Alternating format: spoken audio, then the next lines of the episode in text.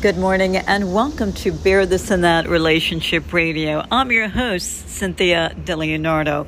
It is a wonderful pleasure to have an opportunity to come to you on this Thoughtful Tuesday. Oh, I love that, huh? Thoughtfulness. It's beautiful out today, right? It really is really beautiful out today. We're going to have another scorchy day today on the Northeast. So whatever you're doing, like clothing, maybe some change of clothing, possibly, yes, for those of you that are traveling.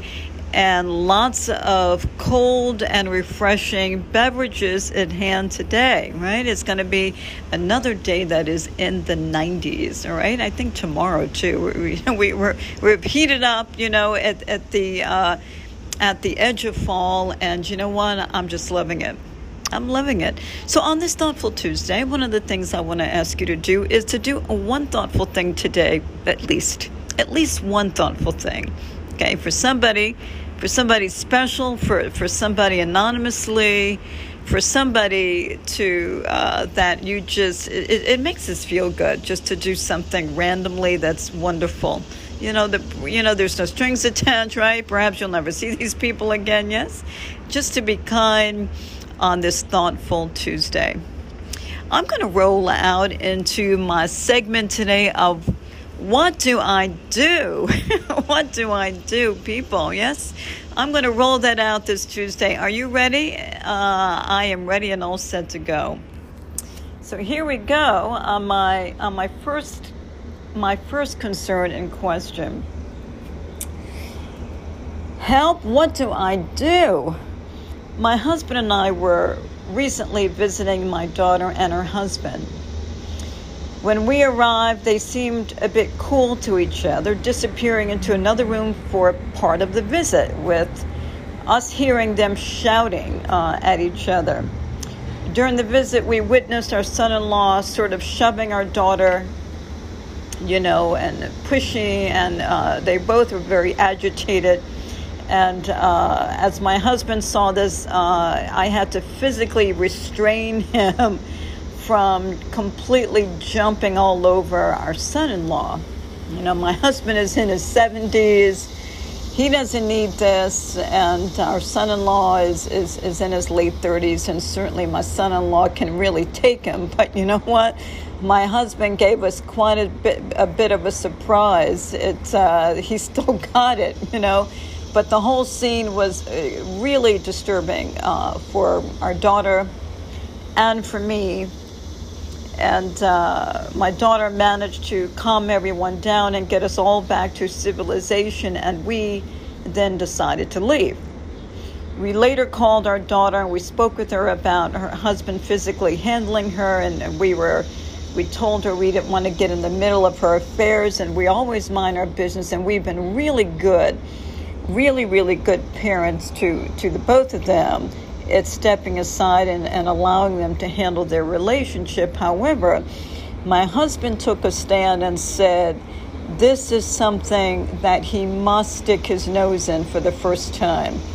That if someone is physically handling his daughter, that he cannot, even in his 70s, he refuses to sit down on this one, but we really want to come up with a method that will be effective so that we won't interfere with their relationship. But my husband wants to make it very certain about where he stands with the safety and security and the happiness of the future of his daughter, of our daughter.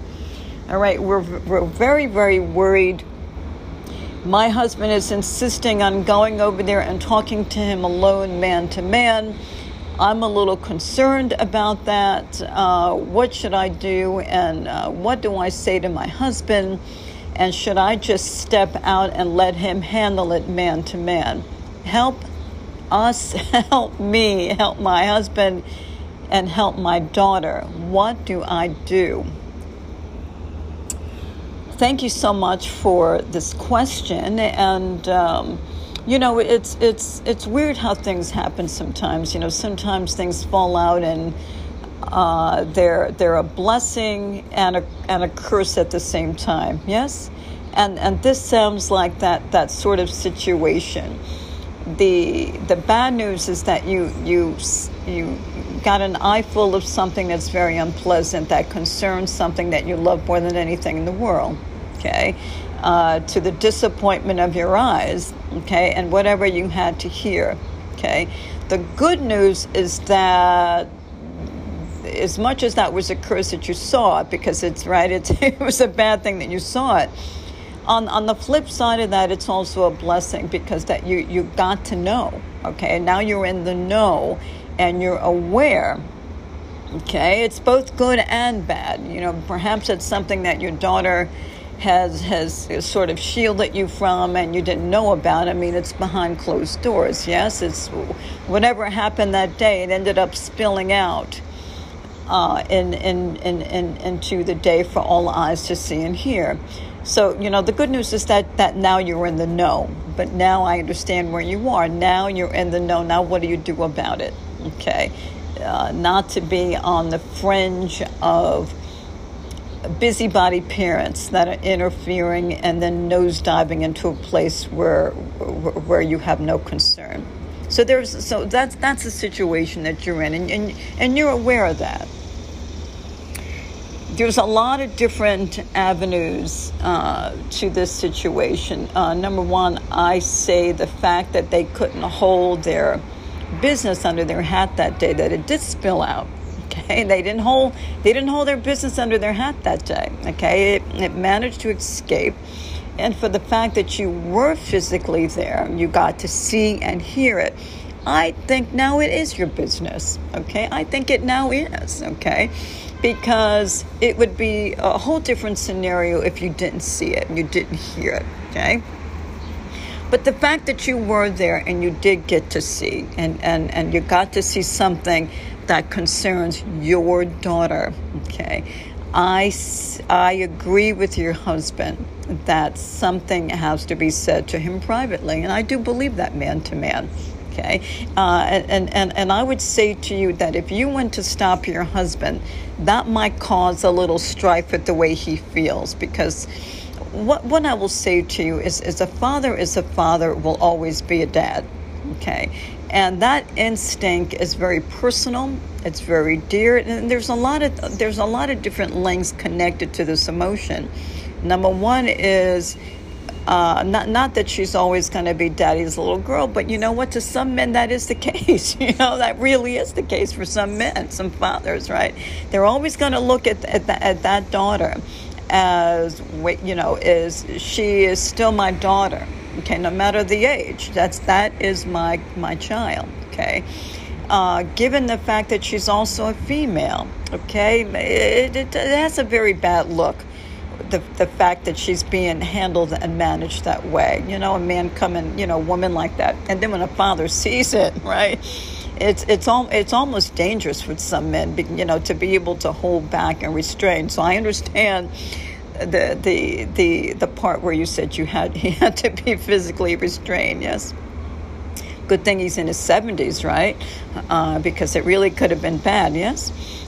You know, so I understand that. So, you know, the way he's viewing this is, yes, he wants to, and instinctively he's still going to be a father. And that means having a little bit of a conversation with this man, okay? Because now it's not just his son-in-law. Now he's looking at it, and this is another man coming after his daughter, okay? And the fact that it's his son-in-law is going to leave a real big wound, because now he's thinking, I had to leave her with this man. It's not like, you know, the boyfriend and she's in the house and, you know, the father's protective. He's leaving her into the hands of a man that he's supposed to be trusting. Okay, so you have to, and possibly you are, because you're the mother, so you're probably in the same exact place. So now his collective thinking is he's mad, okay, because now what's happened here is he's being called, it's everything that he has set his heart on with this man is now being called into question, right? It's being called into question. You know, when fathers walk their daughters down the aisle, or they don't, or whatever the arrangement is, the the security that father has is a lot of different things. You know, number one, they thank God. Okay, thank God, you know, she's got somebody, you know, or whatever, the partner that's going to protect her, whoever the partner is. Yes, in this case, it's the son-in-law. You know, she's in his hands, and, you know, he's now he is many, many things. Our partners are many things to us. Yes, he's her protector. He's her friend. He's her lover. He's her bestie. But when a dad or any parent, you know, when they see their children going off into these relationships, one of the biggest connectors to them feeling good is that they feel great with who they've left her with. They feel good. Like, okay, I could, you know, if I died tomorrow, you know, I know she's all right. You know, she's going to be protected. This man's going to guard her with her life. And, you know, the laundry list that's connected to that. Yes. You know, so all of these things come into question into a father's head when he gets a view of that sort of situation. Now, everything that he has been insulated with about this gentleman is now being called into question. Okay, it's now being called into question. Now he's got a lot of doubts, right? He's mad because he feels like a little bit betrayed personally. That's his baby. You know, there's a lot of emotions, and a lot of people, you know, have to be able to read this into it. It's not just a case of, you know, they're having an argument and it's between them. It's much bigger than that. It's like, wait a minute, you know, I sleep good at night knowing she's with you, because you're supposed to be doing, not only are you her lover, but you're also taking on my job for me. Okay, you're taking on the job that I had for most of her life, and you stepped into my shoes. All right, so that's how a father thinks. You have now stepped into my shoes. All right, so when I leave here, you know, any time that I decide to close my eyes for the last time, I feel pretty good that you've walked into my shoes, and then you know, are following up with the rest of that husband type thing, you know, that description of what a husband and what a partner is, yes? You know, so that's a lot for a father. And a mother's feelings is similar to the same. Okay, and a little different. And with the mother, it's even more personal. You know, it's even deeper than that, because mothers are very emotional. And mothers are like, wait a minute, that's my baby. You know what I mean? So, but a father is very, very protective over their daughters. Okay, there's a whole concept of thinking when you think about what a daughter's relationship is with her father, and that he really is very concerned for her safety. Okay. So I completely understand his thoughts and where he might be today. Okay, so I would say don't stand in the way of him wanting to have a sit down and talk with the son-in-law, and let him do it. Okay, and if he says I want to do it alone because it's a man-to-man thing, then allow him to do that. Okay, if you have to go with him, wait in the car. Okay, wait in the car. I would say to you that they should do it away from your daughter, away from you, and they should go into some sort of restaurant or something where they can have a sit down. Okay, a restaurant will be able to minimize tempers and loud voices. All right, so tell them to go take this man out for a drink or something if they both are social drinkers. Okay, take him out, after work one day for a drink, okay? And let your husband have his time, and represent who he is, and represent who he is not to just the family, but represent who he is to that child, okay? And because I think that needs to be done. All right. So if you're thinking, you know, let me restrain him from doing that, I say don't do that. I say allow him to have a man-to-man sit down with your son-in-law. Your son-in-law did a bad thing, okay, which we already know. He slipped. perhaps this type of thing goes on. I don't know. You didn't mention it in your question. I don't know that your daughter would admit to that, actually. But the fact that it happened in front of you leads me to believe that that's not the first time that that happens, okay? Because it's kind of sloppy for that to spill out in front of other people. But I would say by the time it spills out in the view of others, that it's happening behind closed doors when no one's looking. So the chances are is that I think that is occurring, and your daughter has been very good about keeping her business under her hat. The fact that they didn't keep their business under their hat that particular day, it just kind of shows that the temperatures between the two of them is soaring very high. Okay, it's hot. Okay, it's hot that the parents were over and they couldn't hide it. Okay, so whatever is going on between the two of them, I think maybe you want to have the mother should have a conversation with just your daughter alone. Okay, so allow your husband to have the talk with the son-in-law, and I think you should have a talk with your daughter. Okay, you said you're not a meddling mother. Okay, I say you should have a talk with your daughter. Okay, and not to meddle, but to say, you know, I don't want to meddle, and your father and I have never meddled in your business, but we are concerned about what's happening. Okay, we want to make sure that you're safe. We want to make sure that you feel good and that you're secure. And the fact that we did see that and we heard a lot of yelling that day leads us to believe that something is going on behind the scenes and it's very serious. That's what you want to say to her, okay? And that's really all you want to say. That's how you want to open it up. You want to say to her, let's go out, you know. I'd say make a day of it with her so that she's relaxed. Go walk the mall, go shopping with her, make a list of things you want to buy on a Saturday morning. Take her out with you, take her out shopping, okay, the both of you do something fun and go to lunch together, okay, and on the lunch, okay, I want you to say that to her, okay, I want you to open that up, and then I want you to sit back and observe her behavior. And I want you to listen to very carefully how she responds, okay, what she says. And here is the thing. I would say to you, do not ask her what it was about. Don't say, well, what is the problem, what happened. Don't ask about any of those things, okay.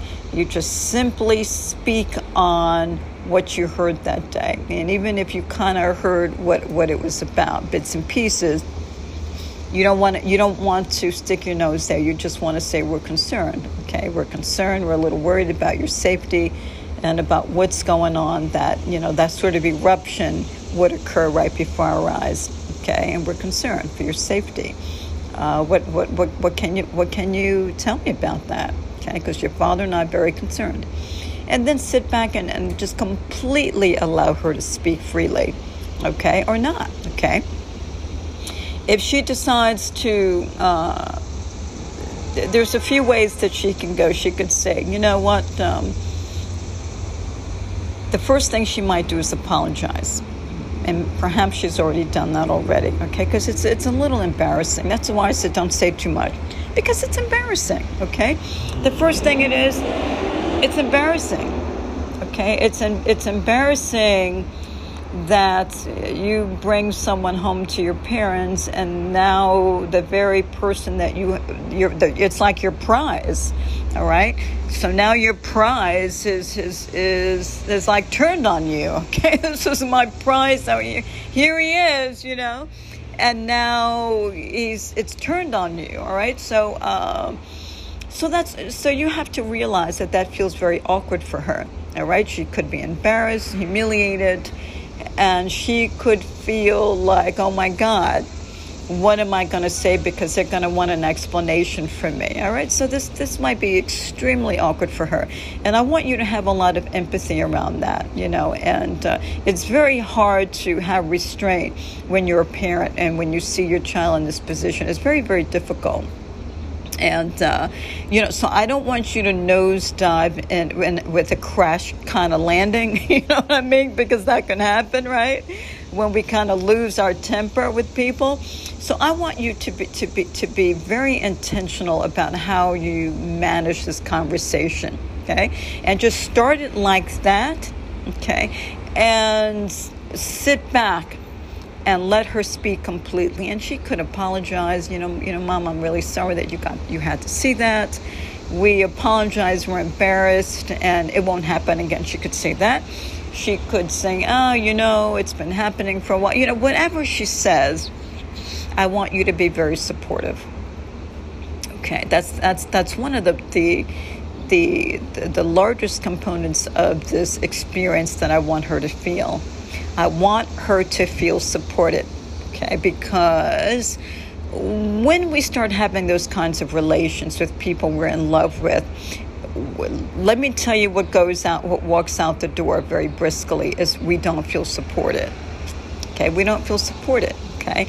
And when the person that we love the most and we trust the most intimately, when we lose that support system, okay, it leaves us in a place of vulnerability, okay, and all the other loose ends that it creates, okay? It creates a lot of loose ends. All of a sudden, we start to question everything about who we are and why are we still here? Why are we here and how did we get here? We just start to question everything because everything starts to look very fuzzy. Okay, it starts to look very fuzzy to us, right? There's no clarity around when relationships go to that extreme. It's very different than when we're just kind of squabbling about things. And even that, the nitpicking and arguing, is the confrontation is very bad. But when people physically start to push and shove, and perhaps, there's some sort of physical violence going on, I don't know, right? You don't know either. That is an extreme, and then it feels very intrusive. It becomes very, very personal when you start putting your hands on people, right? It does, and it leaves a woman, and maybe some men too. I've heard a lot of stories about women sometimes are physically abusive to men, okay? But when a woman is being physically abused, it opens up a lot of different wounds. It just does. Okay, and now she's looking at the man that is supposed to be, her Prince Charming and her hero, and as it leaves her in a place of great vulnerability and opens up this huge gap with that partner. Okay, the very person that she trusts the most has now violated her. It's a very, very vulnerable place to be. So I want you to be completely wrapped in that before you go see her. Really sit down and have a lot of empathy for her on how she must be feeling. It's much bigger than being embarrassed. Okay, this is a place of my daughter, because not only does she feel like she owes you now an explanation to cover for him or not, I don't know, you'll see what happens. But now it leaves her, walking around with this huge gap, okay? And we don't know what else that's creating in that relationship and with her privately. We don't know, okay? She might speak about those things. So I want you to be very, very careful about how you manage this with her. And I don't want you to put any further pressure on her that she is currently obviously dealing with. Okay, no pressure. Okay, no pressure. You got to tell us. Don't apply any pressure because she's already dealing with something that's huge. Okay, and from what I understand, just the fact that you didn't know until that day that she's been dealing with it and managing it really, really good. Okay, she's really got it under wraps, and it became unraveled and loose at the seams that day, which is maybe not a bad thing that you got to see it. Okay, because now you can actually go in and help her.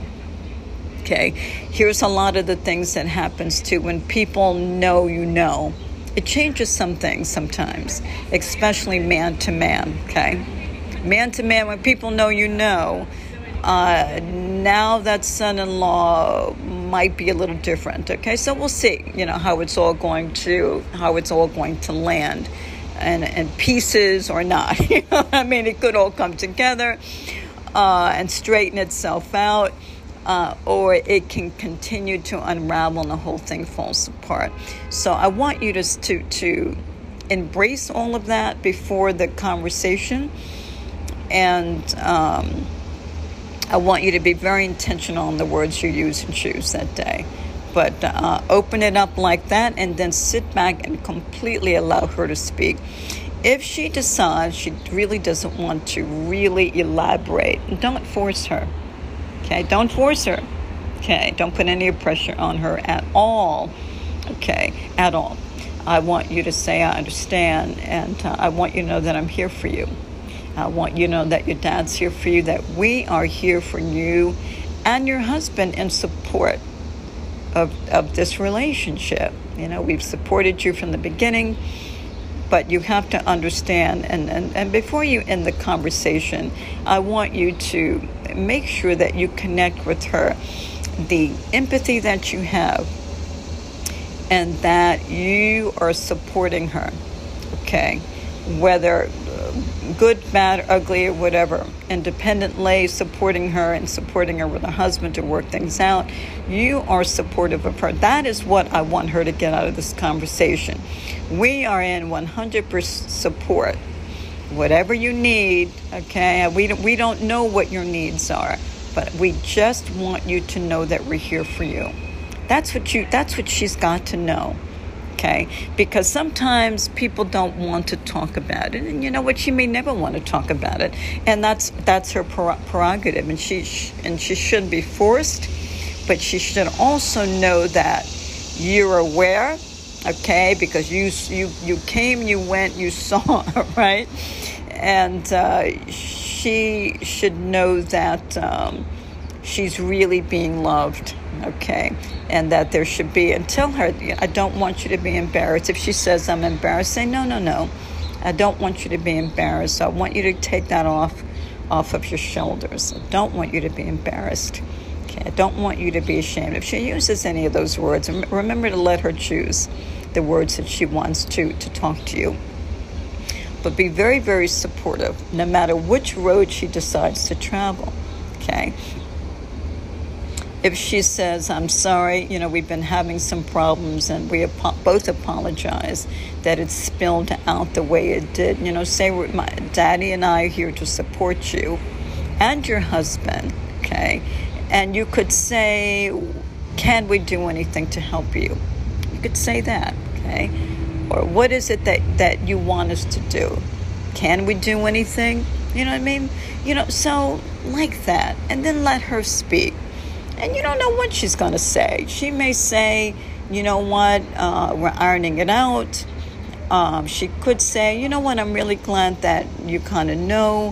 What do you think about this? And what do you think about that? And whatever she says, I want you to fold yourself up a little bit. Okay? Let me explain myself what I mean by that. Don't completely stretch out about everything, how you feel in this conversation. Fold a little bit, okay?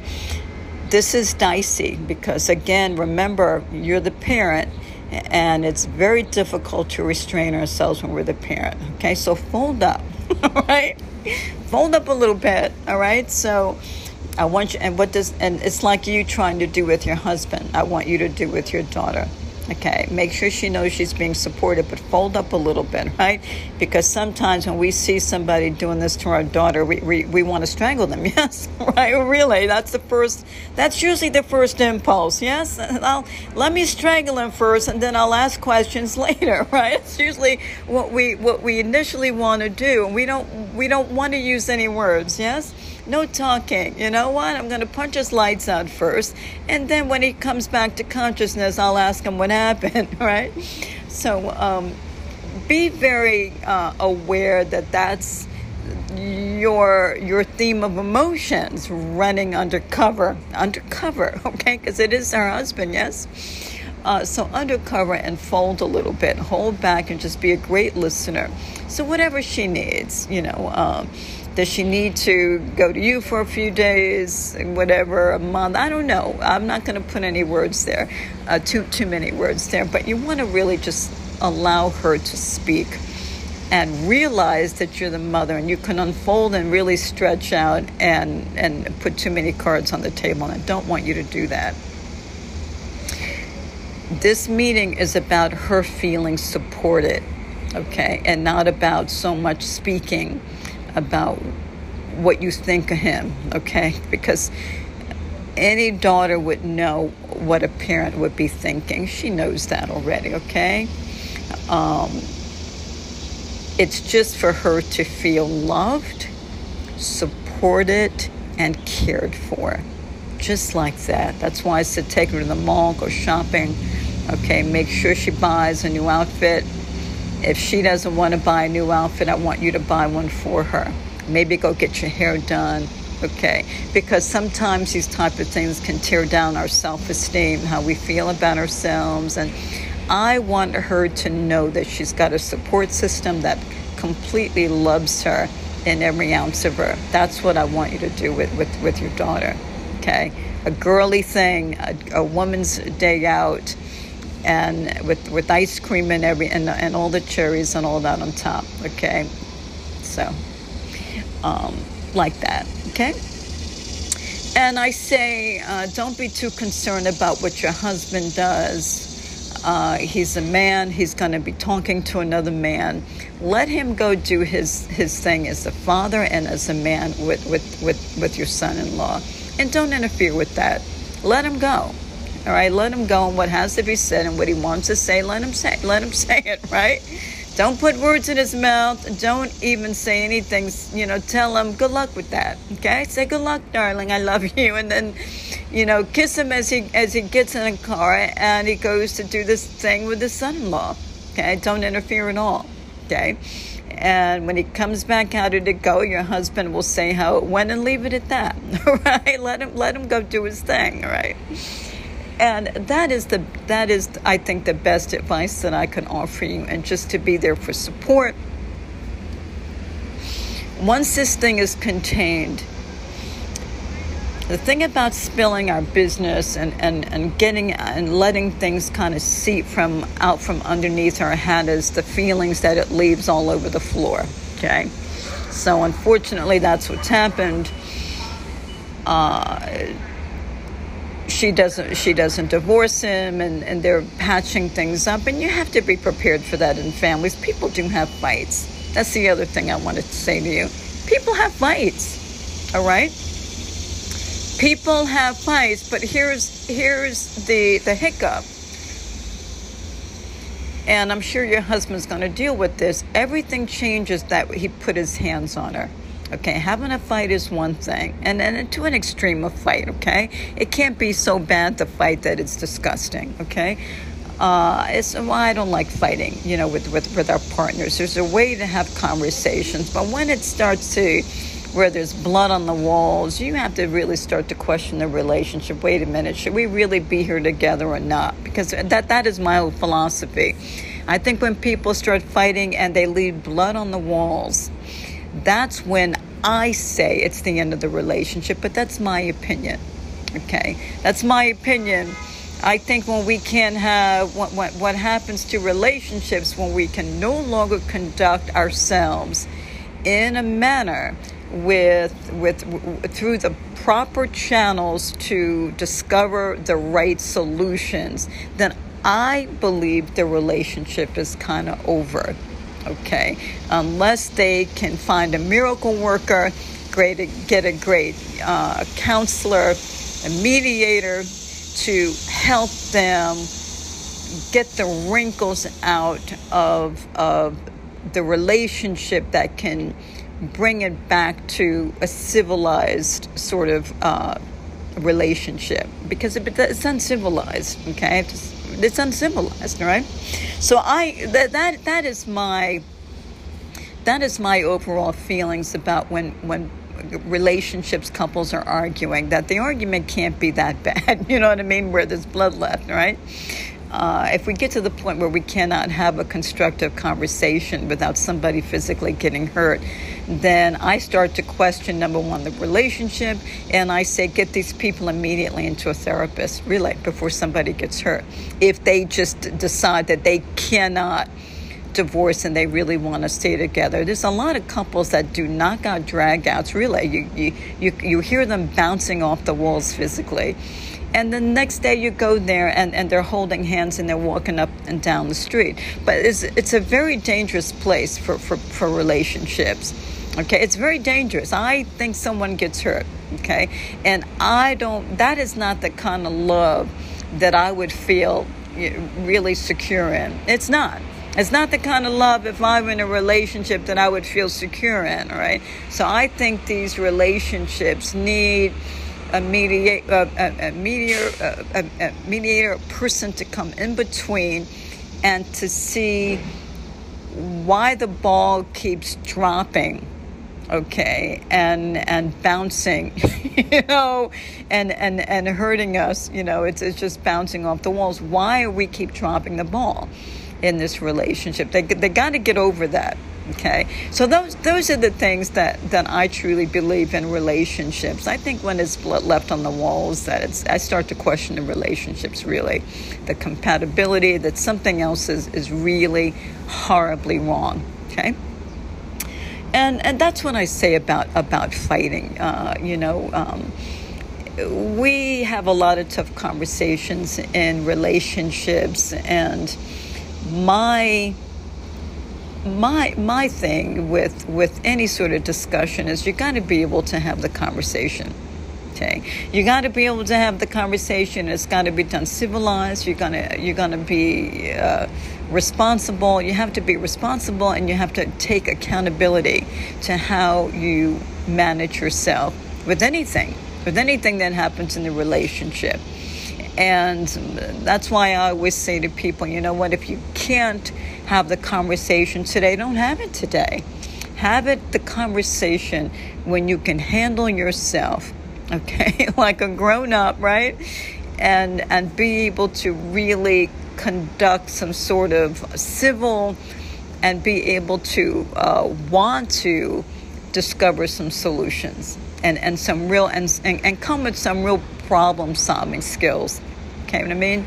Problem-solving skills, and to be able to arrive with problem-solving skills, you cannot come with boxing gloves on. Okay, that's all right. So you show up with boxing gloves on, I could tell you everything else but problem-solving that day, and those moments are going to happen. Okay, so you cannot show up with your partner with boxing gloves. Okay, and if you feel that's the only way that you can show up, I would say don't show up until you take them off. Okay, you cannot have boxing gloves on when you're dealing with your intimate. This is your partner. Okay, you really got to break it down. This is a person that you made a commitment to, married or not. If you're living together, and if you're not living together, but you made a commitment, you got to take a look at how this whole thing got started. And you have to make a decision, wait a minute, are we still intimate partners? Are we done here? Okay, because if the only way that you can show up is with your boxing gloves, you're finished. Okay, I would put my vote on the table for that if people can't show up any other way, then you're done here. And I would say if you're done there, still get over to a therapist and discover how in your next relationship, you can be sure that you learn all sorts of management skills of how to have a relationship and conduct yourself accordingly that is civil, respectful, that we then take accountability for our behavior. Okay, accountability, all right? There's got to be more self-control. There's got to be some self-discipline. And under the umbrella of that, it's got to be, your shingle has got to be, it's about self-respect and respect for you, of integrity, okay, humanity, everything else that connects to that, right? It's there's a lot of things that connect to that. And this is why people fall so madly in love with each other, because they have all those things and they connect accordingly. It is completely okay to have disagreements with our partners, and we do it all the time, yes? But there's a way to do it. There's a way to do it, okay?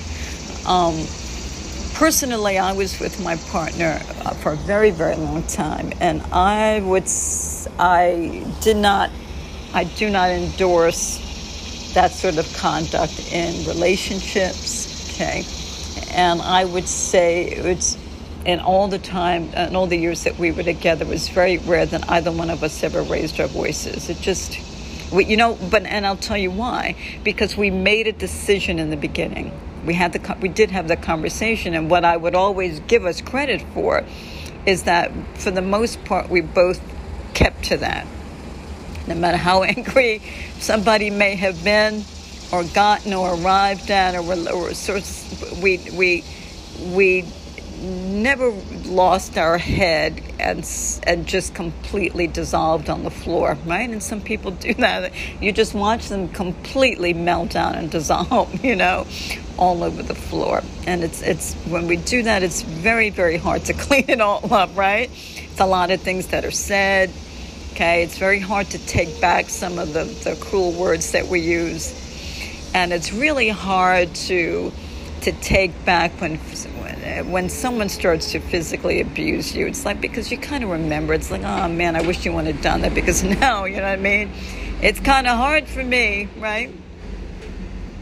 I don't believe anyone, man or woman, should ever be physically abused, okay? And I know there's a lot of relationships, it's what they do, and they get back together, and then it's sort of this endless vicious cycle that they're on.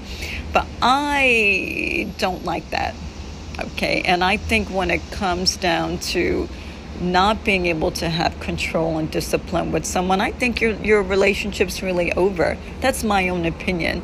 And for the rare low percentage of couples that can overcome that, I applaud you. And there are some couples that can change and overcome that. There are some couples that they're able to get into a really good therapist and say, you know what, I get so mad I can't keep my hands to myself. Or, I'm putting my fist through walls and anything else. Or I'm breaking things. I'm destructive. It is a physically destructive form of behavior. Okay, and where it comes from, I think it comes from our past, actually. That's another podcast and another conversation.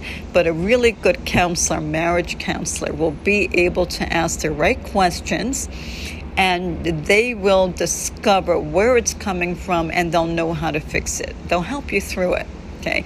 And if you really want to fix it, I say it's possible. It's possible if you really want to fix it, okay?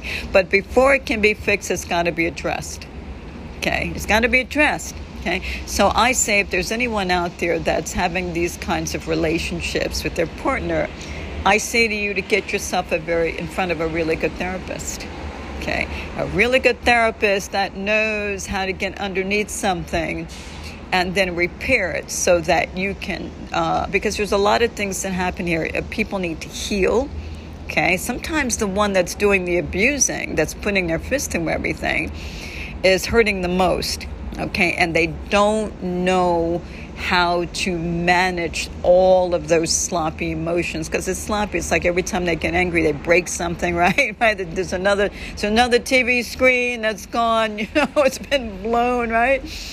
They don't know how to handle their emotions, how to manage it, all right? Sometimes these people are in a lot of pain, and these people get the brunt of a lot of anger. Everybody usually jumps on them. Well, why did you hit her? And why did you put your fist through the wall? And why did you break all the dishes? And people just jump on these people, right?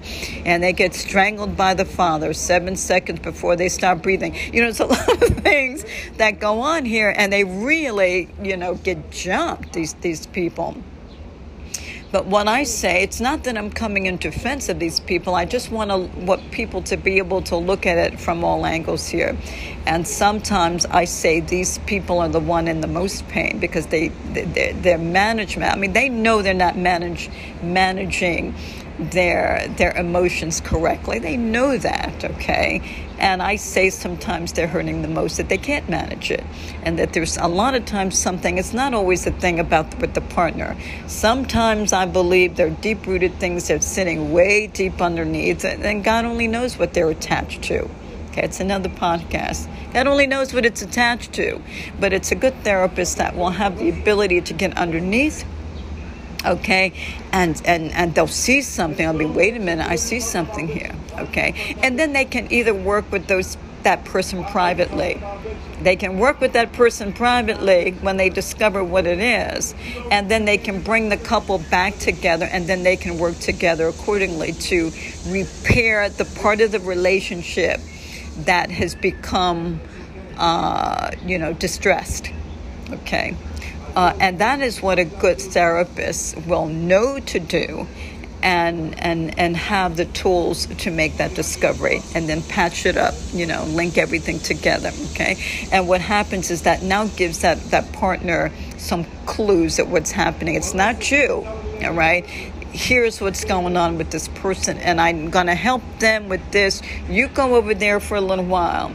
Be very understanding and empathetic that I'm working with your partner, okay? And in another month, 2 months, 3 months, we're going to bring you back in, and now we're going to work with you together, okay? Very good therapists will know how to do that, okay? And they will help you reconstruct your marriage, okay? For the people who say, you know what, I'm so in love with them, but you know what, I really hated it when he hit me, you know what I mean? Or I really hated it when she decked me, okay? So this goes back and forth, no matter the gender, right? But the overall thing is when people start physically abusing, I think it's dangerous, and I think it opens up more wounds than people really believe. It's not just about, oh, he hit me, I'm okay.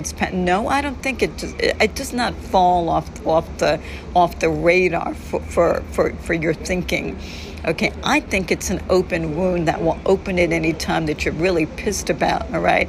But the problem is that you're so in love with this person that you're willing to stitch it up, all right? But what happens is you stitch it up and nothing heals underneath. It's completely raw underneath them stitches, all right? It's completely raw. It's not going to heal. You just stitched it up so you can't see it, right?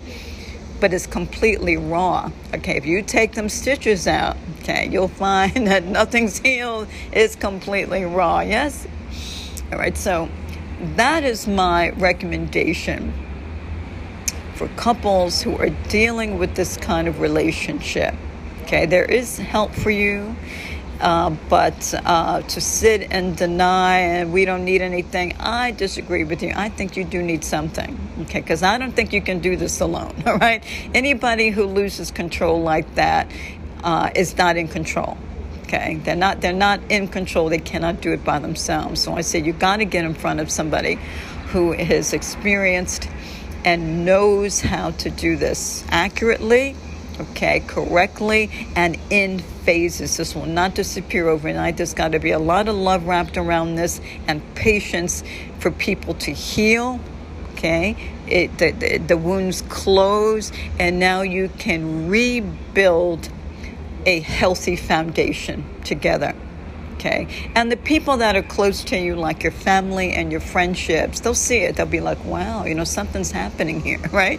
I've never seen them happy. They're happy. They're calmer, okay? People will see it because people also see the tension in relationships. They may not see you have a physical knockout, drag out, but you can feel the tension when you walk into relationships. I know I felt it when I was...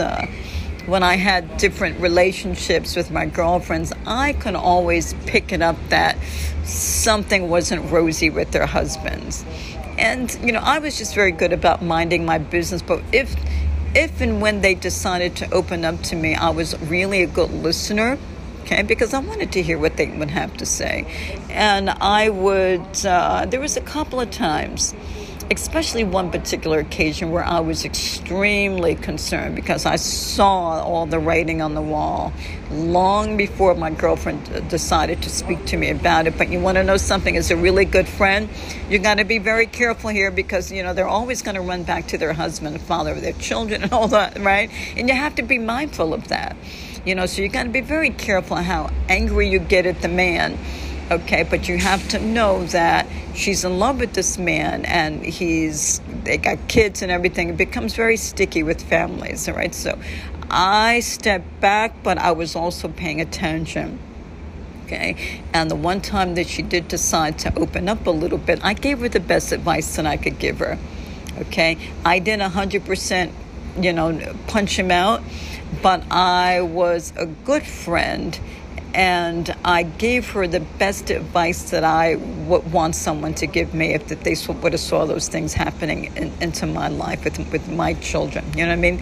So I gave her that, but I didn't spill my guts on the floor. Oh, you know, I knew it all along and I could see it. And a lot of us make that mistake and do it, and our friends hate us for it. They won't say that they hate you for it, but they'll go home and they'll hate you for it. They'll be like, you know what, I cannot believe she said that. You know what I mean? What do you mean? You know, because why?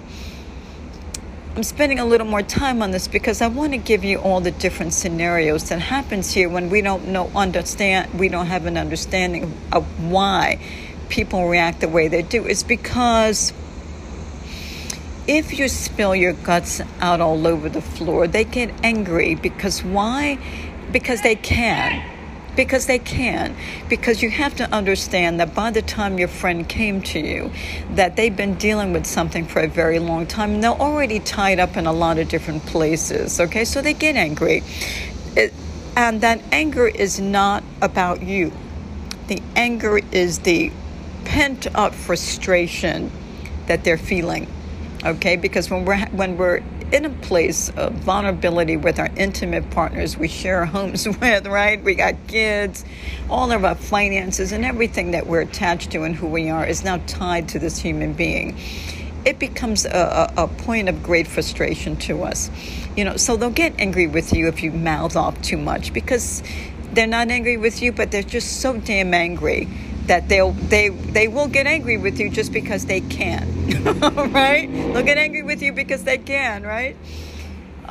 So when you have a friend that's going through these types of issues, just as I instructed that mother, I want you to be very attentive, very supportive, and very loving because these people need all the support that they can get.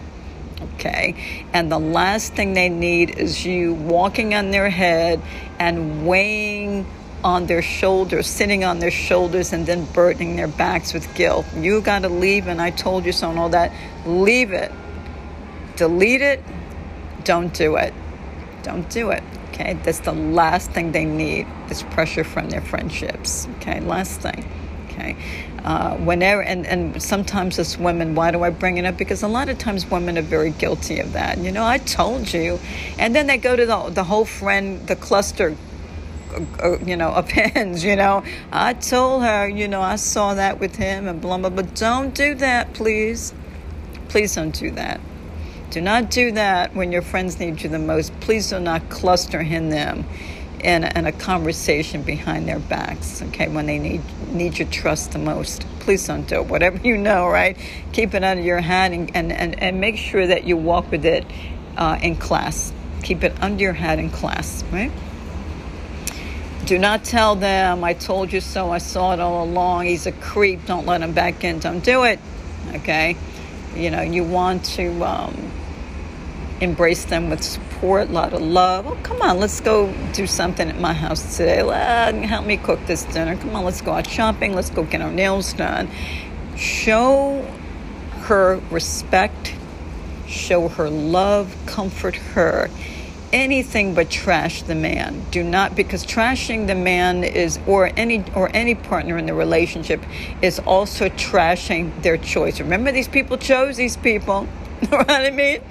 You start trashing that partner, you know, you couldn't end up with a very indignant friend. Don't do it. It's not the direction to go. Okay, if they decide to split, they will decide to split. Okay, If she shows up, and she's in a bad way, even though you may want to take a physical shot at him, I say don't. I say still keep it under your hat and support her and guide her through a process that is healthy. Okay, guide her. Okay, guide her. But do not give her an ultimatum. You need to leave. You know, sometimes we love people so much and we're not sure how to really help them. And the best way to help them is to comfort them so that they feel your trust. Okay? Because when we get violated in relationships, what's the first thing that's splattered all over the walls is our integrity. Yes? So trust has been compromised. It's been compromised. Okay? So what those people have with their friendships is trust, okay? Do not violate their trust, okay, that you're gossiping behind them or you're talking too much. You want to really get closer to them so that they could really feel the enormous respect that you have for them and no shame. Okay, no shame. Don't make them feel ashamed. And that they feel closer to you and that they feel an enormous amount of trust. Okay? And if you really want to help them, that's what builds these people up, because sometimes when they start getting knocked down, they need people around them to build them up so that they can stand taller and much taller than their mate, and they'll know what to do next. They'll know. Okay, but the whole thing is when you see someone going through this is to really stand them up really tall. And if you have to, hold them up on all sides. Okay, but the last thing you want to do is puncture that wound and make it even wider. Okay, support, love, comfort, care, kindness. Okay, constant. Okay, and when people stay strong, they'll be strong enough to leave. Okay, they'll be strong enough to see the road that they got to start traveling on. You know what I mean? So you see where I'm going with this? They'll know, okay, when we get so weakened, even by the people that, I can't believe she said that to me. She's supposed to love me. Okay, when we start getting weakened, okay, by the very people that we're counting on, all right, it leaves us like dish rags on the floor. Okay, that's the way it leaves us, all right? So when you see these things occurring with your friendships, I want you to mindfully really keep them strong. Build them up, okay? Come on, let's go out shopping. Oh, my God, you look amazing. I don't care what she looks like that day. If she comes in like a slug, you know, with the face of a dish rag, you tell her how beautiful she is and how amazing she is, okay? Really, I'm completely serious. Build her up. Okay, and if this is a man, build him up, whoever it is, whatever gender, because you know what? This happens to either gender, okay? A lot of people experience this type of form of relationship breakdowns, and it could happen on any gender, and I say do it to all, okay? Build them up so that they can stand. If you got to hold them up, and they will be able to see the road, and they'll be able to go walk on that road. Okay, knowing that you're there. Okay, knowing that you're there. Okay, it's about keeping your self-esteem and their self-respect intact. That's the whole goal. And it's painful sometimes. It's painful to watch our friendships go through this. It is. It's like, wait a minute, that's my best friend there. You know, that's being bounced around like that. It's very, very painful, and it takes a lot of self-discipline. It takes a lot of wisdom, okay, to get through it with your friend. But I say to you, check your emotions, okay, because you might have to deal with this partner. Check your emotions. Do not latch out on him, all right? Strangle him, you know, around the corner. Check your emotions and let the overall goal be to keep this person strong, okay? Keep them strong and to stick with them, okay, and attack. Be a great listener. Stand back. Don't go away. Okay? Stay there. Keep them strong. That's the best advice I could give you when you see people going through these types of volatile, right? I think that's what they're called. They're volatile relationships. Very unhealthy relationships. Very, very, very unkept. If it's left unkept, it's a very unhealthy relationship, volatile relationship. It's a very, very unhealthy because what anyone will tell you, when we have a volcano eruption, we don't really know what's going to come out of that. Okay, right? We don't know. It might be minimal damage. It might be great damage. Okay. So when people are having volatile relationships, it's the uncertainty and unpredictability in those and out of those relationships are very unsettling. It's a very dangerous relationship to be in, and it leaves people to be, they may be in love with that person, but they're also creating a whole different kind of personality and disposition to stay in those relationships. It's a place of always having uncertainty, because the next time somebody blows, God only knows, you don't know what's going to come out of it. Yes? So I don't like volatile relationships, people. I don't vote for them. And I say anytime you're in a volatile relationship, I want you to... And we're back. You're listening to Bear This and That Relationship Radio. I'm your host, Cynthia De Leonardo. Well, I am dealing with what do I do segment today on Thoughtful Tuesday, and I am just going through on some questions, and sometimes I have some real doozies. That was a real doozy, that last question. So again, if you're dealing with that, I said to you do accordingly, but to take it very seriously. That's a really heavy duty question, and I tell you, it's very close and near and dear to my heart, because I do this podcast to be sure that we have the greatest relationships ever. It's about having the best life, and the avenue to the best life is working on our relationships, making sure that we're having the best relationships. When we're having the best relationships, it equals and adds up to an amazing life. Yes, wouldn't you agree with that? All right. So Thoughtful Tuesday,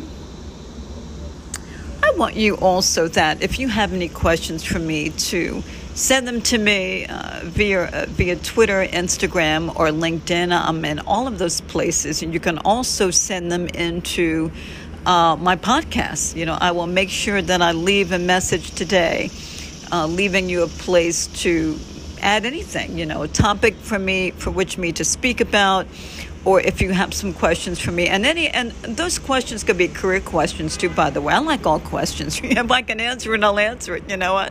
And if I can't, I'll direct you to a place where possibly you can find a great solution, all right? So that's part of my segment of what do I do?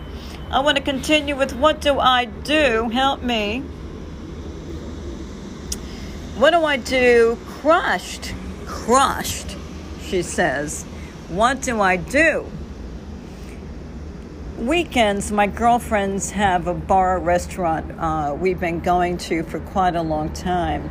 And there's a lot of us that are steadies, We see the same people all the time, and, we just all get together. And it's a way to kind of untool and relax and let our hair down. And it's always been a great time. So what's been happening in the last few months is there's a few men that's been talking to all of us in recent months. All of my girlfriends know, have a crush on one of the guys. And my girlfriends have been prompting me for the last couple of months to say something, ask him out, because what's happened here is I think he knows that I have a crush on him, and he's not responding.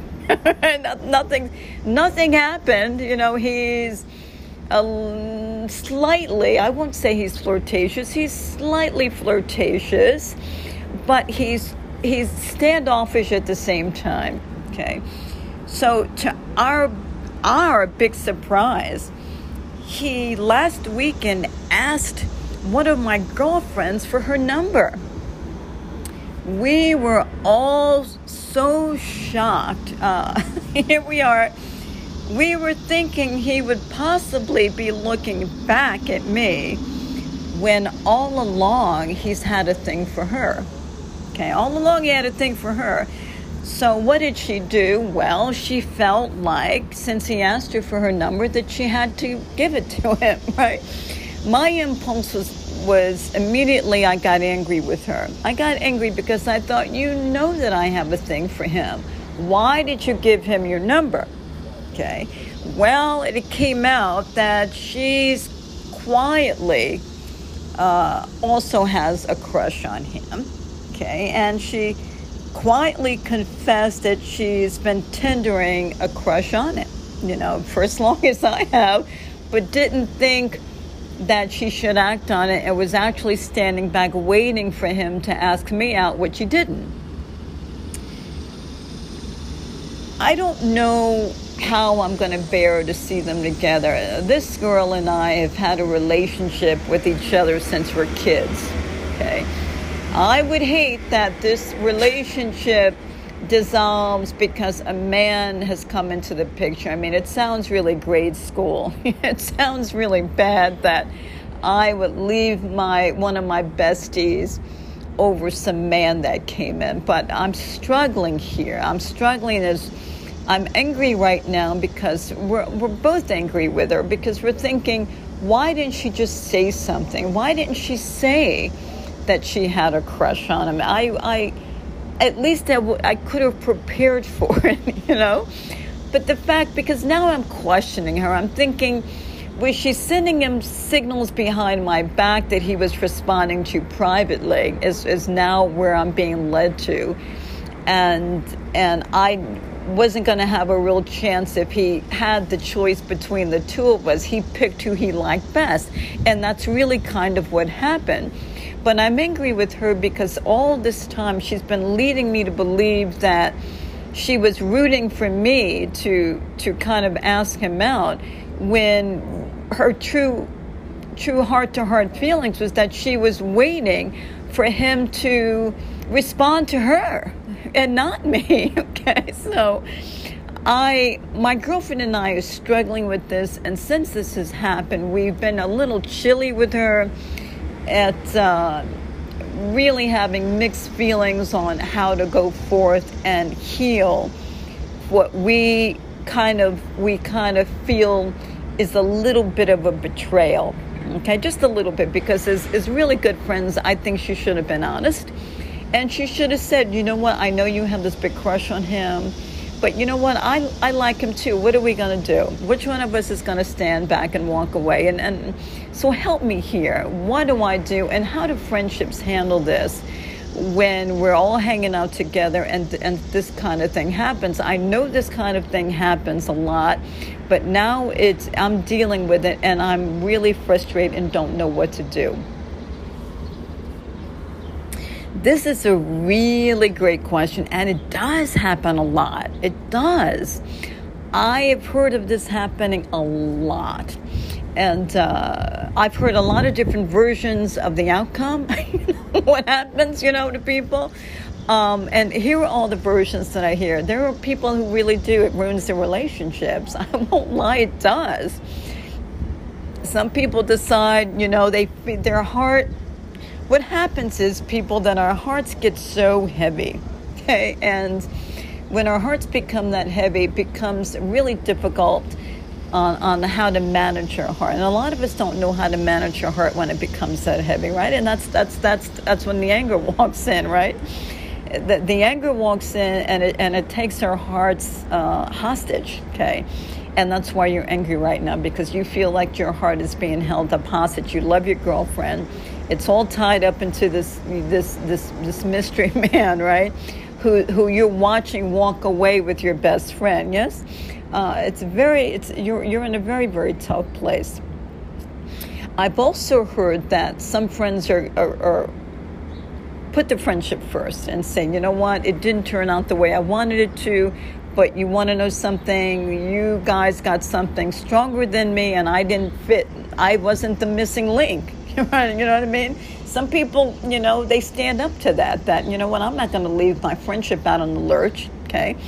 But that I'm not the missing link for this person, and I have to accept that, you know? And so, and what do I say about that? I say, Would you rather, have gotten together with someone that they weren't 100% about? Because my thought on that is when they're not 100% on you, that their hearts are always going to be kind of looking around and shopping, or maybe in receiving and receipt of something that happens in the future. Okay, so I think sometimes when these things happen like that, I think let them go. Okay, let them go, all right? I want you to bless them with your best, stand back, and walk in another direction, okay? I don't want you to abandon your relationship with your girlfriend. I really don't. And yes, it's going to be hard for you. Why? Because your heart's all tied up into this person. And I understand where you're at. You were led to believe one thing and you got led down another road with your girlfriend. I understand. So you're angry with that. Okay. Give yourself a little more time. But starting today, I want you to start dissolving this anger with her. I want you to start working on it. I want that to be your first priority. Start working on this anger. Okay, so that you guys can heal. Okay, I do not want this person ruining your relationship. I do not. I think that's kind of childish and foolish. Okay, and the fact that she didn't tell you, well, it's awkward. It's awkward. Okay, she was trying to be the bigger person, apparently, by they knew. Outwardly, and it was all in front of you that you had a thing for him, so they were standing back. What if all of you had a thing for him and he had to choose out of the three? Yes? All right, so you have to know that either one of you will, that he's got an eyeball on, which is why he's sort of hanging around, yes? Or it could be that he's not looking at any of you and he's looking at the girl across the bar. All right, so he could have shocked you with that, right? So there's a lot of different ways that this can go, all right? Or nobody at all in the bar. Maybe the bar would be the last place he sees looking at somebody. You never know how things are going to go with people, yes? But you can't pin people down on it, okay? And that's what you're doing right now. You're pinning her up by her toes, right? You're pinning her up by her toes. And kind of accusing her of things. And I think it's way too advanced to start accusing her of betraying you. You may feel that way. And right now what's happening is your heart is doing all the talking because you're hurt about it, right? You're mad. You're hurt about it because you've been waiting for something and it didn't happen that way, yes? I want you to start dissolving your anger. And when you start looking at it in a different way, it will start to dissolve your anger, okay? And I want you to say to yourself, if he wasn't, maybe he looked at you and he thinks you're attractive, but he was more, it doesn't matter, okay? I want you to get out of because it's a lot of mud right there. I want you to get out of that who he liked best and who's prettier. It doesn't matter, okay? I don't want this to hit your self-esteem and who you are and what you look like and compare yourself to her at all. I want you to completely step out of it. Completely. Okay. In this case, emotions took over. Okay. Real emotions walked in. Okay. And that's what the heart does. How he really feels and what she was really feeling came up to him, they met each other in the middle of the road with you standing there watching, okay? Unfortunately, okay? So you had to see it, right? And that's the unfortunate part. So they came together and you got to see that, okay? I want you to accept that, okay? And I want you to start pulling away and start repairing that slowly. Just start pulling away. Okay, and I want you to pull away with the mentality that, do you want to be with somebody that you're not filling up what they want? Do you want to be with someone like that? Okay, really? And I want you to answer that question. Do you want to be with somebody that you don't fill out everything in their heart? Okay. What happens with a lot of relationships is we don't fill out everything that people need in their hearts. And you don't want to know something? And they'll go along with those people just to fill time. It's a warm body. right? They're not alone. It's company. It's somebody to have with us on our arms. That, you know what I mean? And all you're doing is you become a space holder, saver, okay, for somebody else. A warm spot being held for the person that they're actually looking for. Okay, and that happens very, very common with people. There's a lot of people who don't want to be alone, and they'd rather be with somebody than step back and be alone. But sometimes if you haven't filled out everything that they need and want, there'll always be a percentage of them that's always looking for something else. And sometimes they're in denial that they're actually still shopping. They'll say, no, I'm not.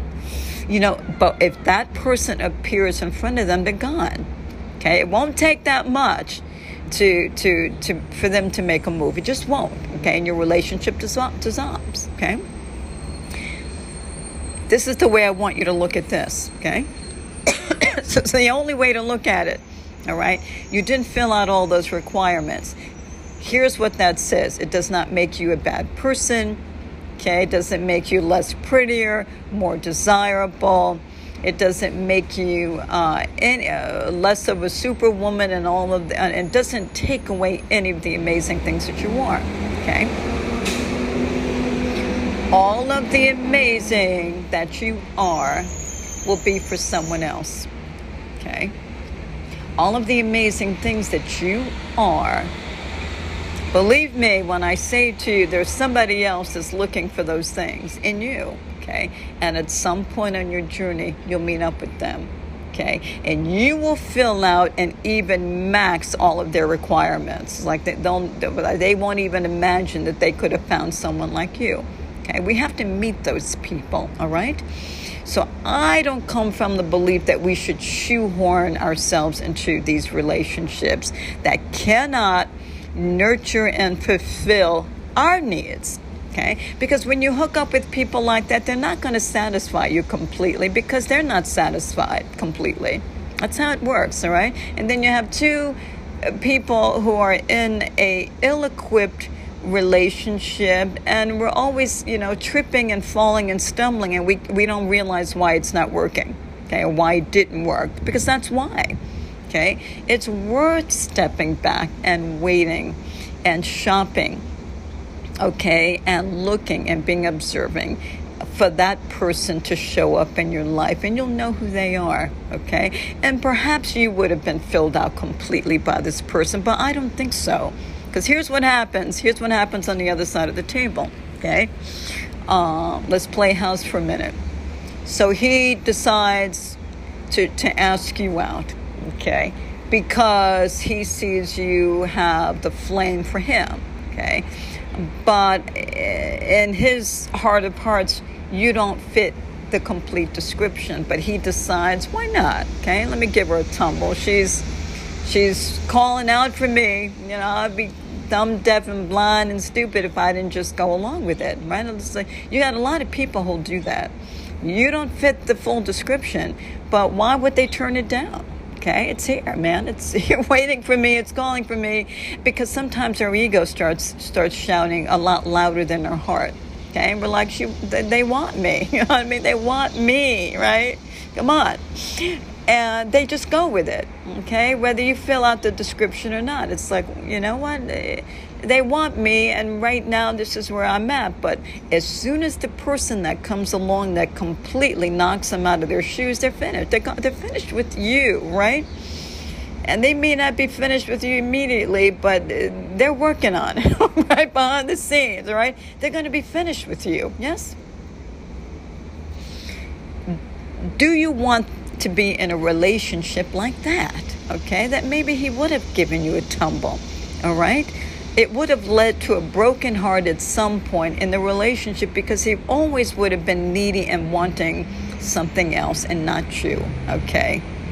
So when you have people who are this way in your relationship, or you perceived what you believe, you think it's a relationship that's going to be, I say let them go completely, okay? Let them go, okay? Let them go be who they need to be with, okay? And give yourself more of an opportunity and a better opportunity to be with people who really want you, who really, really want you, okay? I'm not saying settling for you, let me give her a tumble because she wants me and her ego's talking, right? Let me give her a tumble, yes? I'm talking about the man who wants you, all right? Who looks at you and says, I gotta have that, right? I gotta have it, right? Don't stop me, please. I've got to have it, right? That's what you want, all right? You want that one that's running to you, all right? You want that experience, all right? You don't want someone that says, you know what, she wants me. And their mind, what they're perceiving is they're settling with you, but why not? You know what I mean? Why not? You know, it's there. It's, you know, why not? You know, it's going to fill up some time. I'm free right now anyway, right? Don't do that, okay? I do believe when we do walk into those relationships, as much as you may want that person, wait until someone wants you as much as you want them. That's my whole thing where the road that I'm going on this thing. Wait until you find the person who wants you as much as you desire and want them. Okay, so that you're both running into each other's arms at the fast and fury pace, right? That's even and level to your hearts, okay? We're not one, right? Loves one more than the other and you'll grow on me. No, right? None of that stuff, all right? Don't sell yourself short for that. It's not worth it. It's not worth it. Don't do it, right? Wait, all right? So digest this a little bit. Okay, and the more you think about what I've just said, okay, the more you won't be angry with her when you see him with her. And you'll be able to say, you know what, that's a very good point, right? And wish them well, bless them, support them. Okay, this man, she might walk down the aisle with this man. You might be stuck with this man, right? So I want you to completely do what you have to do. And I want you to start sewing your seams back up. Okay, sew your seams back up. All right, hold your heart, okay, get it off your sleeves, and I want you to get with somebody who wants you as much as you want them, all right, just like that, okay? I want you to have the best of what love has to serve, okay, just like that, all right, okay. I'm going to take a station identification break. I'll be back in a moment.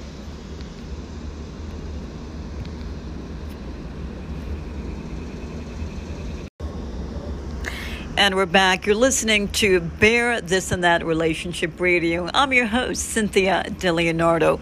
Well, I am tackling some doozy of questions today on this Thoughtful Tuesday. What are you doing today on your Thoughtful Tuesday? And what thoughtful thing have you done already today? Right, what thoughtful thing are you thinking about doing today? Will it be random? Right? With no strings attached and people you don't know, or will it be with somebody that you love, like, or maybe something professionally while you're at the office today? I want you to do at least one thoughtful Tuesday thing today, right? One thing. And if you want to share it, I would love to hear about it. What thoughtful thing are you doing this Tuesday? And you can reach out to me on Twitter, Instagram, LinkedIn, or, you know, where my podcast is broadcast.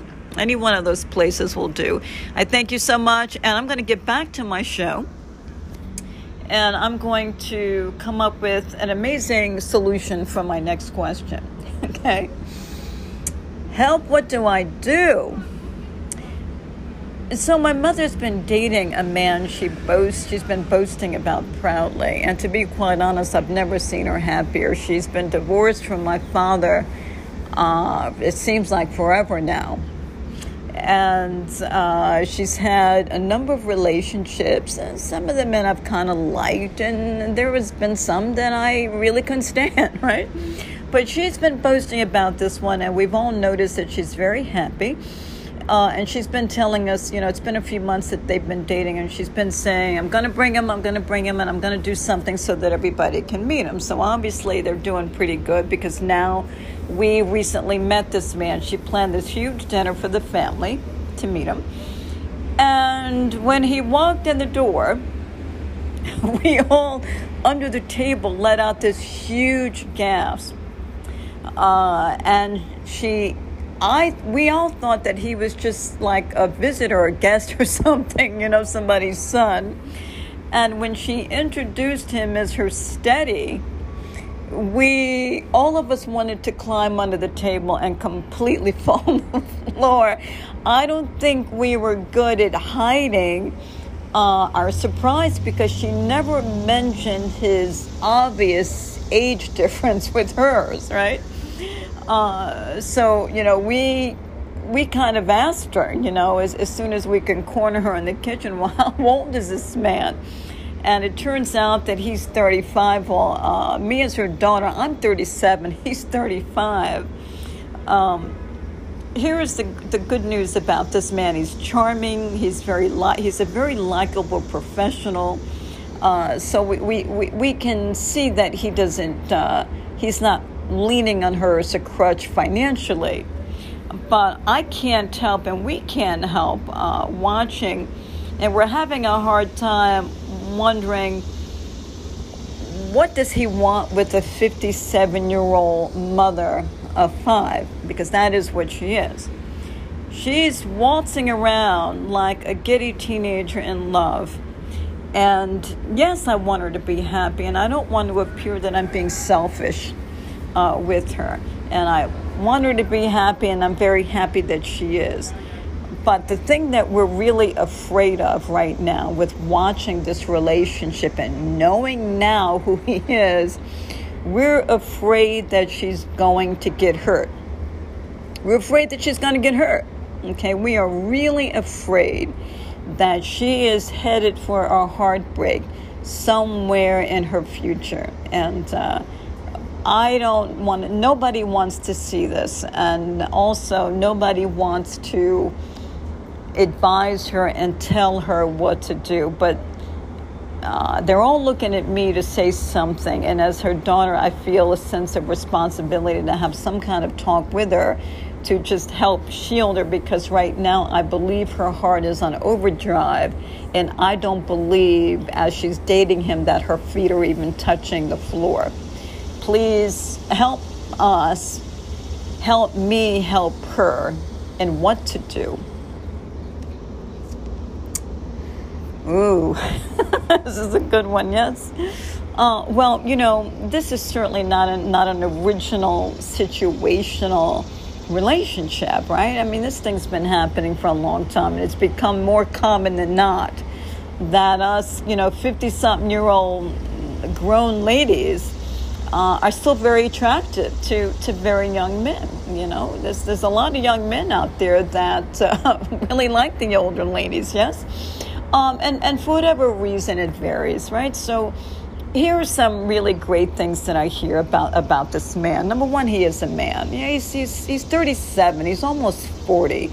So you can't treat him like he's 25. He's not a kid, okay? He's almost 40 years old, all right? So the one thing I want you to take a look at is, don't treat and look at him as a child, okay? He's not a child. He's almost 40 years old, okay?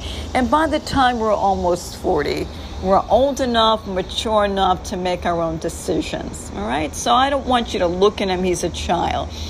Because what your heavy emphasis is on right now is her age, because that she's older than him. And that's what I think that maybe you're looking at too much.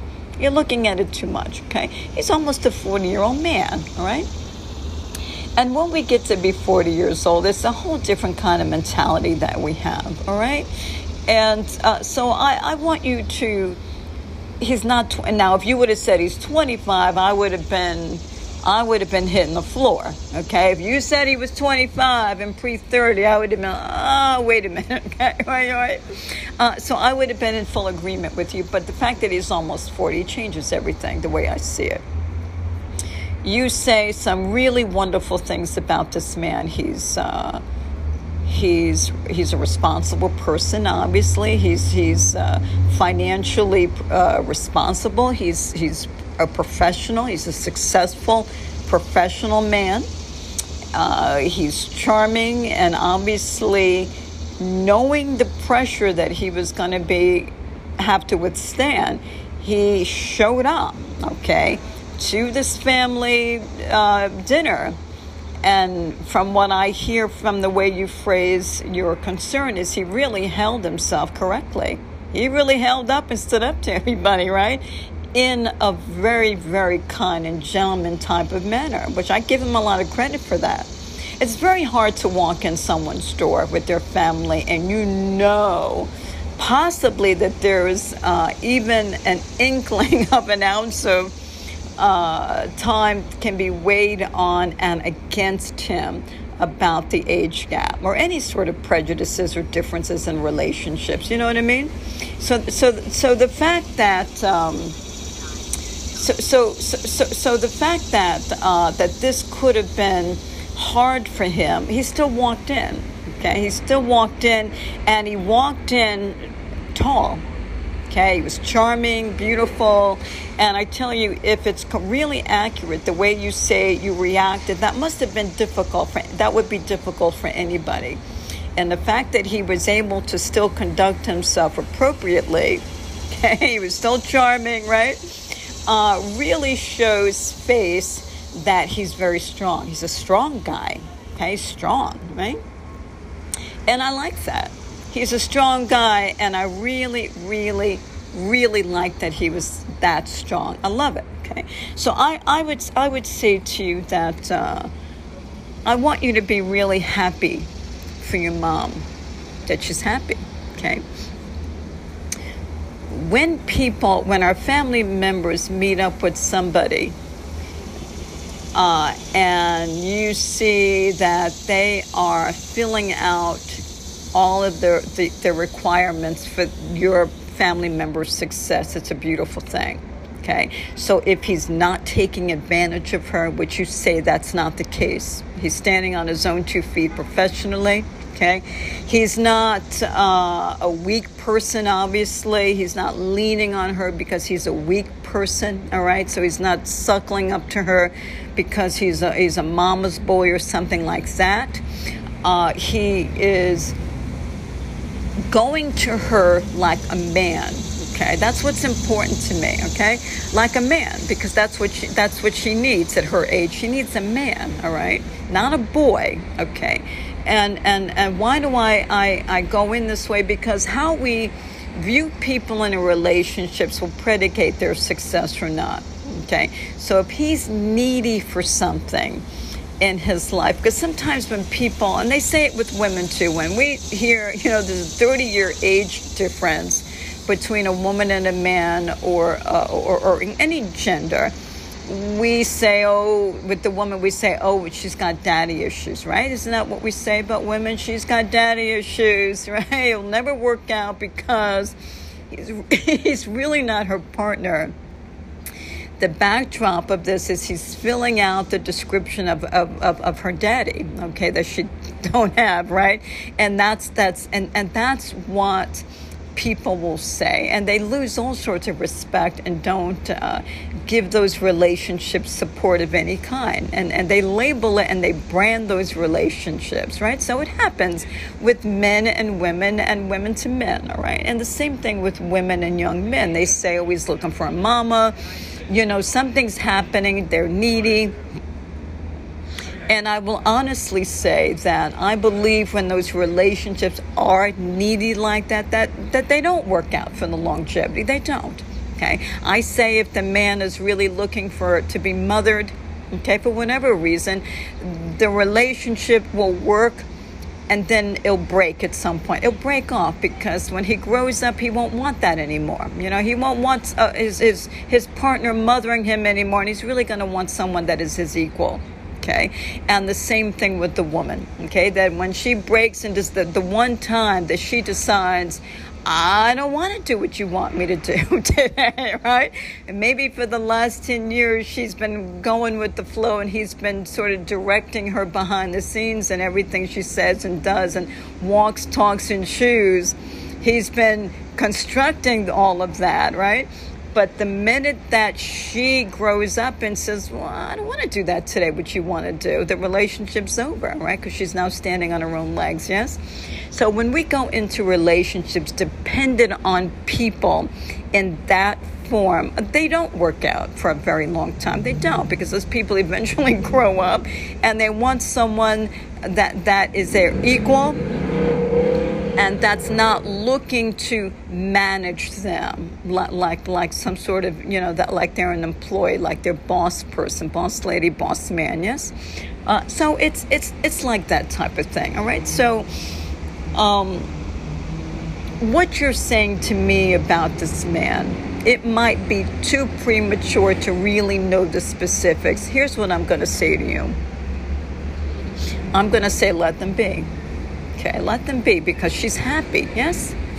She's happy, and the man presented himself as a really strong guy, and the guy is also almost 40 years old. And this whole conversation would have been completely different if you would have said he walked in and you discovered he was 25, and I would have had a whole different response to you. Then I would have said no, right? I mean, and I would have also said no, but I would have also said there's nothing you can do about it. She's got to be the one to you got to just walk away. And it's going to be very painful for you, right? But you're going to have to walk away. But I wouldn't agree with it. I would be like you. I would be in complete disagreement that she's going to end up with a heartbreak. Okay, this man's going to grow up and he's going to end up with somebody else at some point, okay? But that's not the case. He's almost 40, okay? He held his own. Okay, he's a gentleman and all these good things. Give them time, okay? Stand back and allow her to have her space with him. Let her enjoy her life, okay? Be respectful. And the next time you and your family members meet up with him, I want you to completely forget about the age difference. Completely. I don't want you to see the age. I don't want you to see the age. He's almost 40, okay? All right? He's almost 40 years old, right? The man knows what he's doing, and he also knows who he loves at that age, okay? 25, sometimes we're very confused. And at 25, we also don't know what we need. We don't know what's best for us. There's too many legs and links for which we're still growing, and that is the truth. That's what I was still at 25. It's like I still had a lot of, no matter how grown I felt at 25, there was a lot more growing that I had to do. But 25 to 35 was a world of difference for me. World of difference, all right, for me. And we can luck out sometimes and meet somebody at 20 and still be passionately compatible at 40. Every now and then that happens. Sometimes it doesn't, because at that tender age we grow apart and we go and want something different, because we have not grown and developed into who we've yet to become. Okay, so it's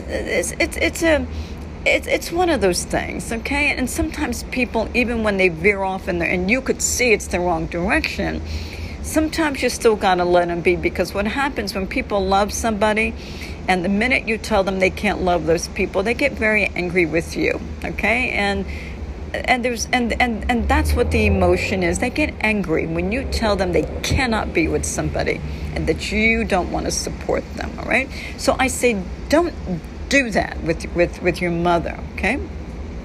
Here's what I want you to do. You being the daughter, perhaps you're the closest link to her. Go out with her. The next time you go out, I want you to compliment her on her pick, all right? However they met up together, say, you know what, I'm so happy that we had an opportunity to meet him. He's amazing. I want you to tell her all the things that you just said to me. And be honest with her. Said, you know what? I think we were a little surprised at the age difference because we never even thought about it. You know, we thought he was going to be close to 70, you know what I mean, right? We didn't know. We thought he was going to be pushing 70, you know, and here he is, you know, he's 40, yes. So you gave us a little bit of a surprise, and chuckle about it. Say, man, you're really hitting the big one still, Mom, right? I mean, really, girl to girl, have one of those talks with her, right? Right? Good for you, Mom, right? Wow, right? Like that, all right? Do a girl to girl, do a woman conversation with her. and don't have the conversation, little girl to mommy. It changes everything, right? Woman to woman, right? You're hitting the big time still. Yes, mom, good for you. Yes, wow. Just like that, all right? Make her feel good, all right? She's still a woman, okay? Obviously, she's attractive enough to have the eyes of a 40-year-old man, so let her go on it, all right? Let her go on it. Let her know that you're supportive. Compliment her on her ability to have this kind of relationship, and let her know how happy you are for her. And also say to her, I've never seen you happier than with anybody besides maybe daddy. Okay. And I don't, that's another podcast because he's finished. Yes, he's gone, right?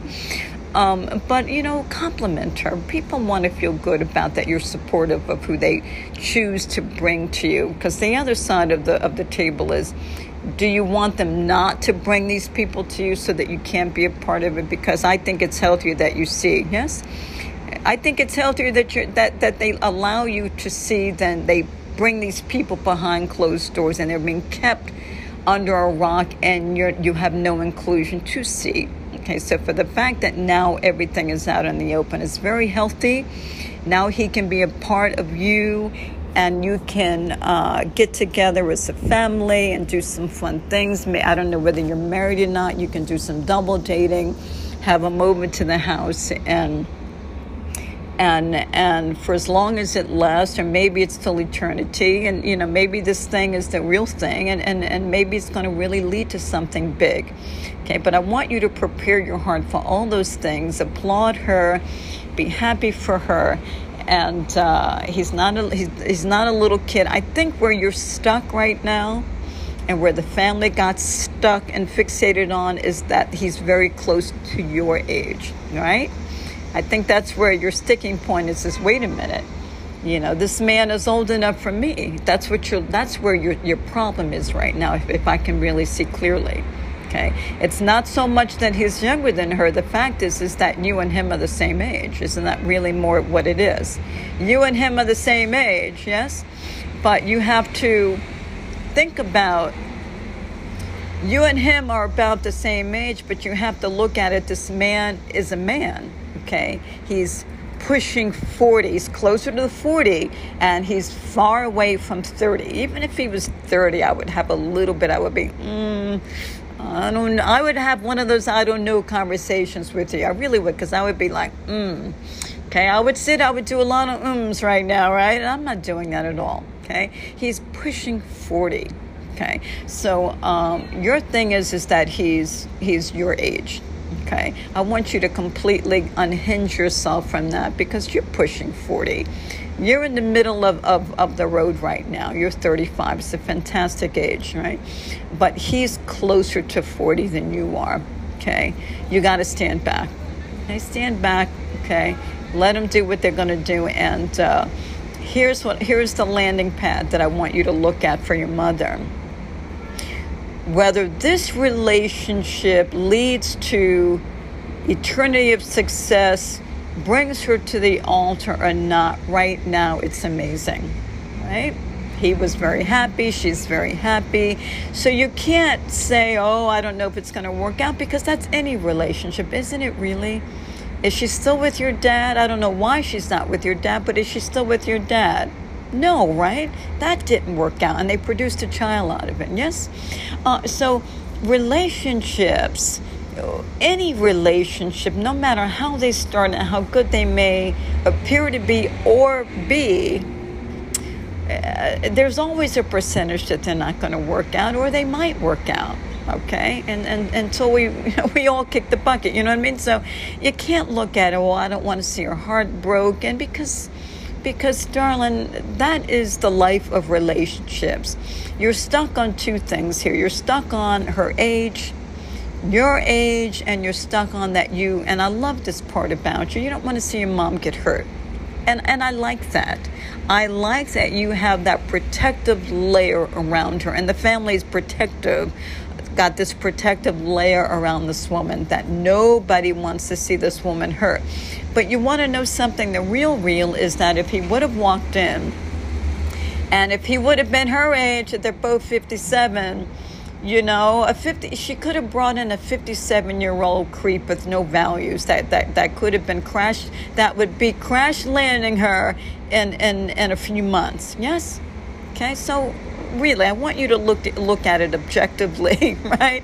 Really, what's going on here, and I want you to be able to look at the man is almost 40, and whatever he's doing is right for her. It's working right now, and that's all you can do. Okay, it's just like your relationship, right?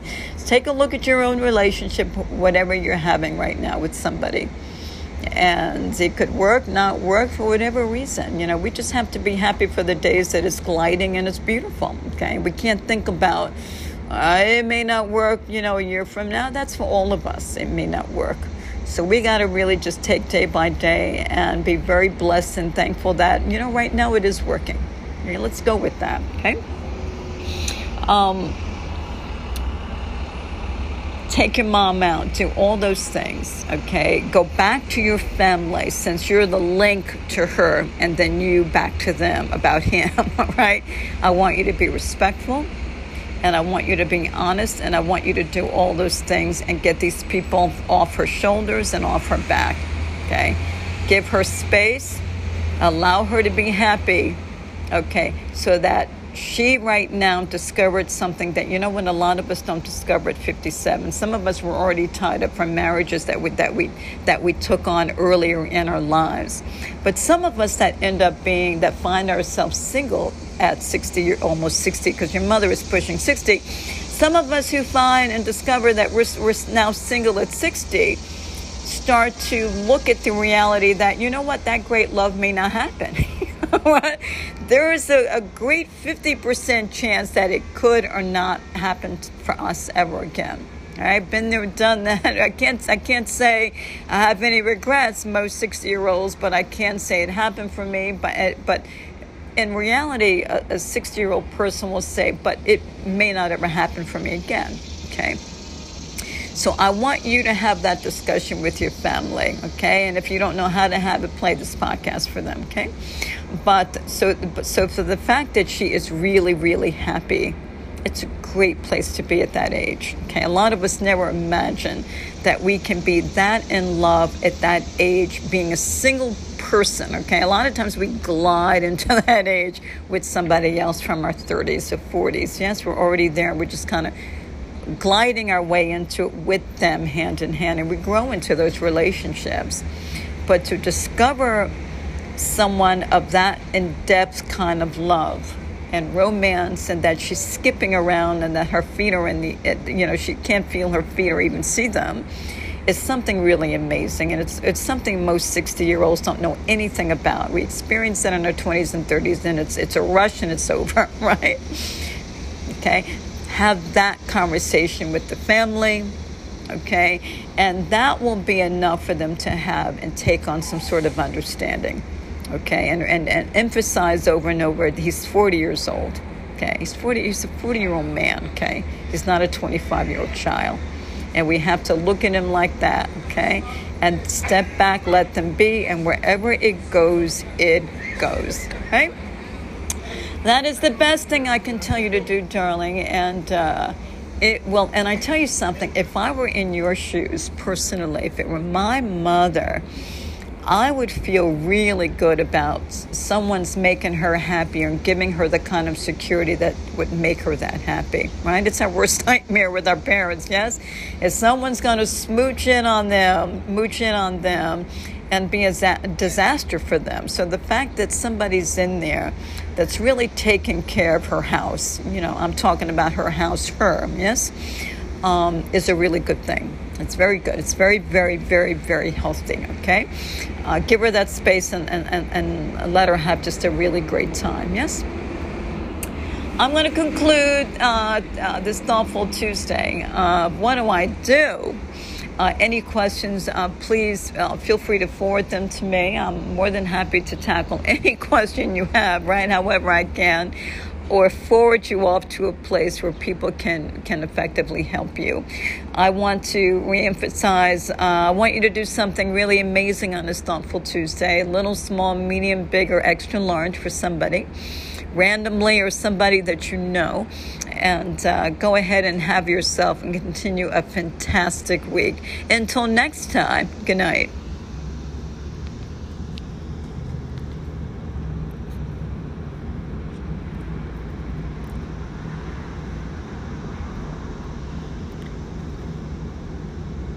I can't stop it. Oh, what am I? I'm up here trying to flag. Oh, what the hell's wrong with me?